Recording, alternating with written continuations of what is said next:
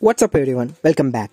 If you're new here, I'm Aditya Mulkuri, the host of Tats Podcast, the great future for your bright future. Today, we are going to discuss about the SWOT analysis, the backbone of MBA, which every MBA graduate uh, uses for knowing about the company start or any startup. So, the SWOT stands for strengths, weaknesses, opportunities, and threats. Let's know what's the strengths first. Very competitive organization founder and CEO is often quoted as saying that business is a war without bullets, has a healthy dislike of its competitors.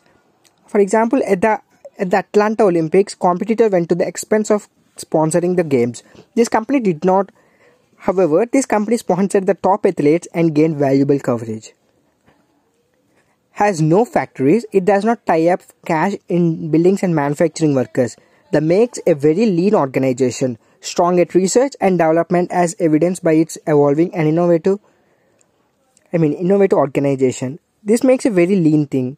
A strong uh, strong in research development as it evidenced by evolving the innovation product range. They they then manufacture wherever they can produce high quality products at the lowest possible prices. If prices rise and products can be made more cheaply elsewhere.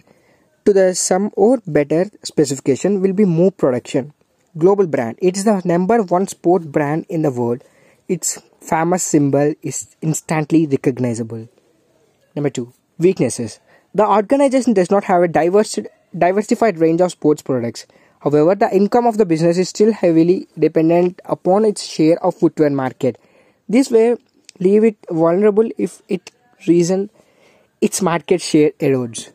The retail sector is very price sensitive. This had its own retailer, however, most of its income is derived from the selling into retailers. Retailers tend to offer a very similar experience to the consumer.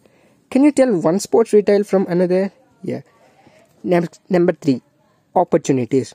Product development offers many opportunities. The brand is fiercely de- defined by its owners, whom truly believe that it's I mean, it's not a fashion brand. However, like or not, consumers that wear the products do not always buy its participates in sports. Some would argue that a youth culture especially it's a fashion brand. This creates its own opportunities since product could become unfashionable before it wears out. That is, consumer needs to replace shoes.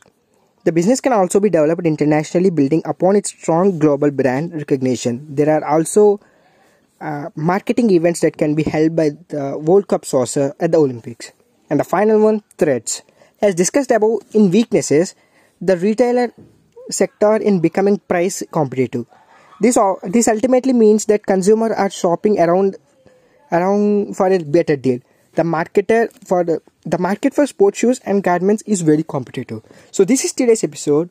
I mean the SWOT analysis is like a backbone. It needs for every business. As we discussed about a shoe company today there are even like even you sell a tea at the roadside the SWOT analysis can help you to boost your businesses. So this is today's episode. Hope i conveyed some value added content for you. Thank you for listening. I am aditya mulkuri the host of tats podcast signing off. Peace